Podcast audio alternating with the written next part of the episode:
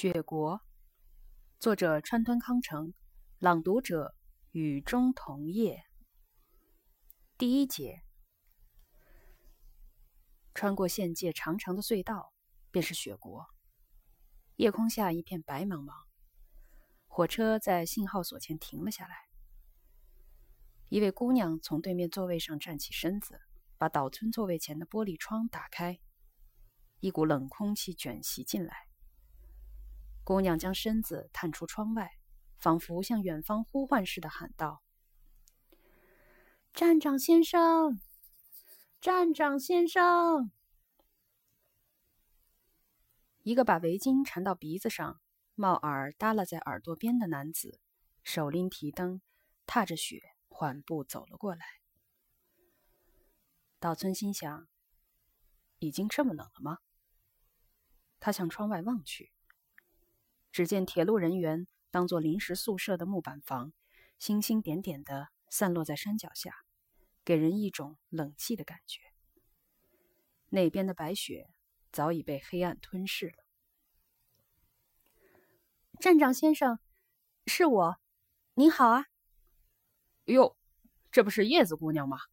回家呀，又是大冷天了。听说我弟弟到这儿来工作。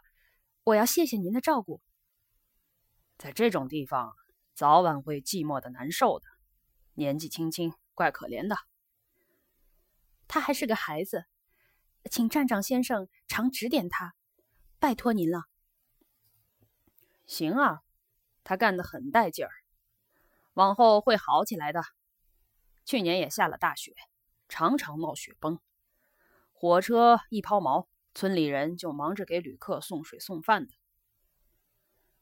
站长先生好像穿的很多，我弟弟来信说他还没穿西服背心呢。我都穿四件了。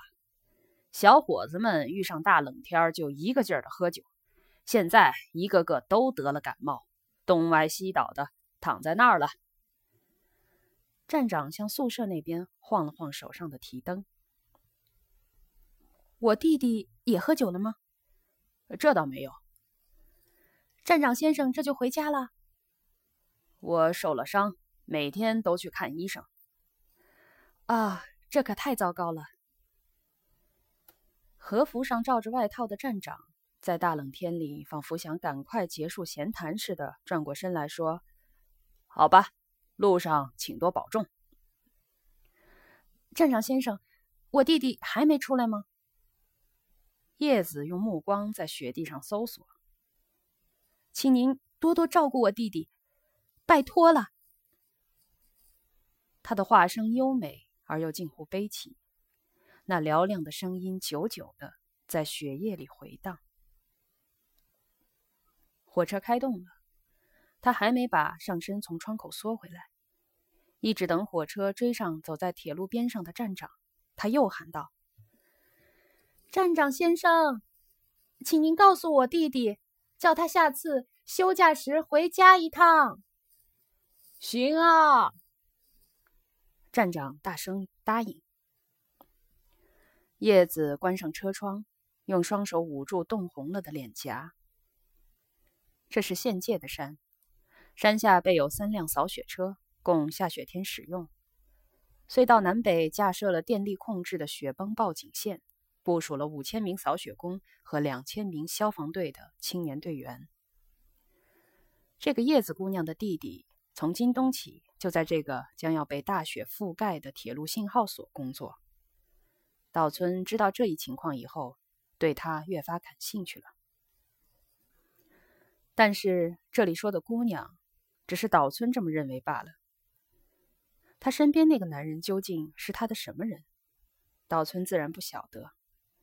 两人的举动很像夫妻，男的显然有病，陪伴病人无形中就容易忽略男女间的界限，伺候的越殷勤，看起来就越像夫妻。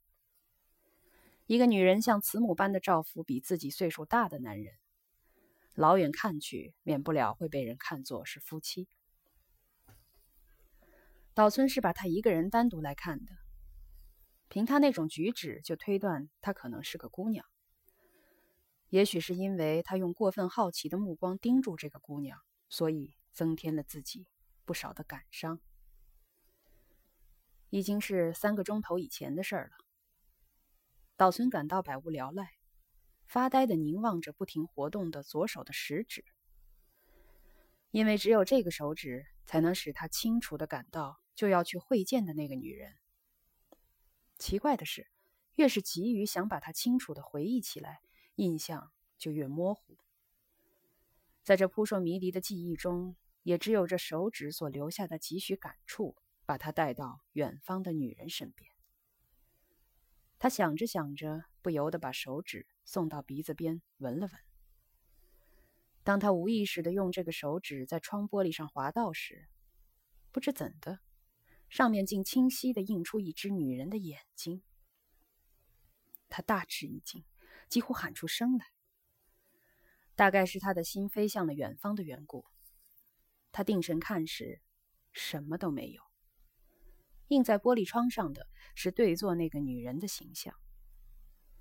外面昏暗下来，车厢里的灯亮了，这样窗玻璃就成了一面镜子。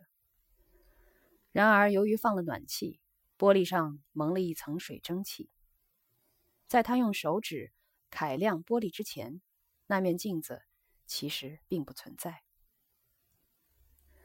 玻璃上只映出姑娘一只眼睛，她反而显得更加美了。岛村把脸贴近车窗，装出一副带着旅愁观赏黄昏景色的模样，用手掌揩了揩窗玻璃。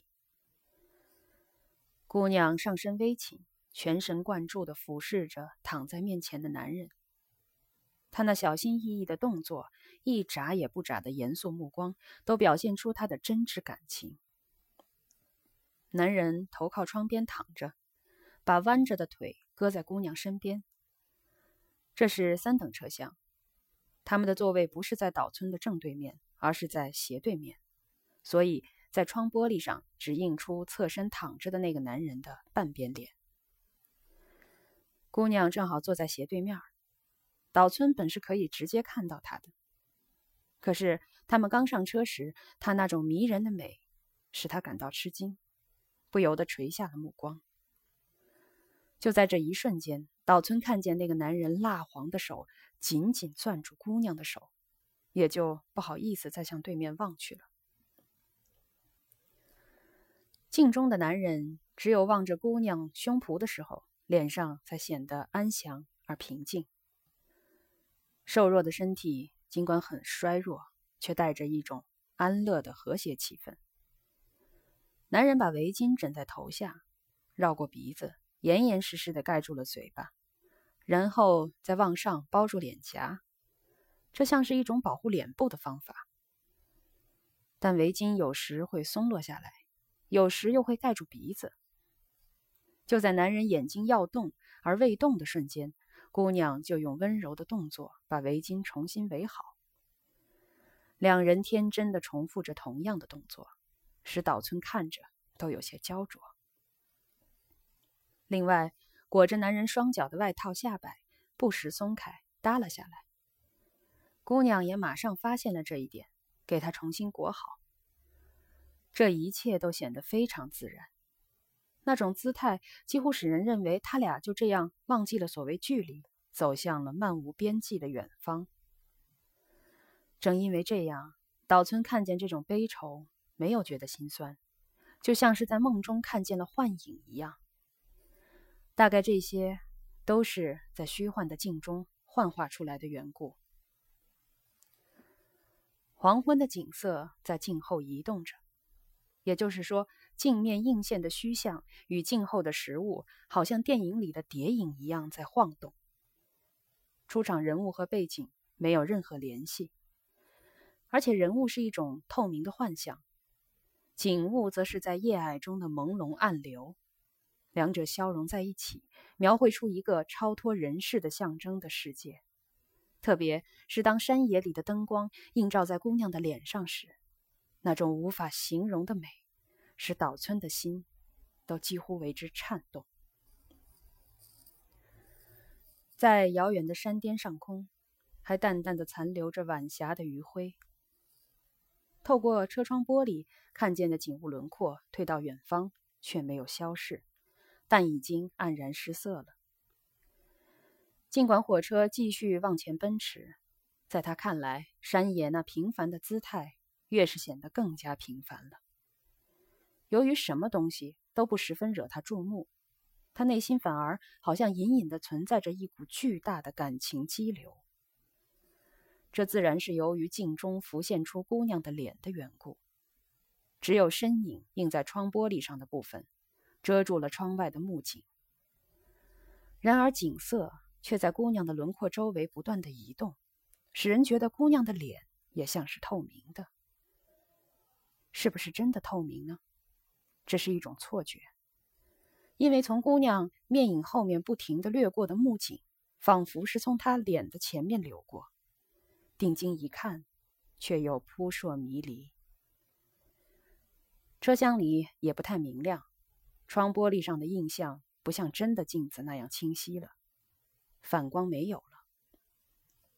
这时，岛村看入了神，他渐渐的忘却了镜子的存在，只觉得姑娘好像漂浮在流逝的幕景之中。这当，姑娘的脸上闪现着灯光，镜中印象的清晰度并没有减弱窗外的灯火，灯火也没有把印象抹去。灯火就这样从她的脸上闪过，但并没有把她的脸照亮。这是一束从远方投来的寒光，模模糊糊的照亮了她眼睛的周围。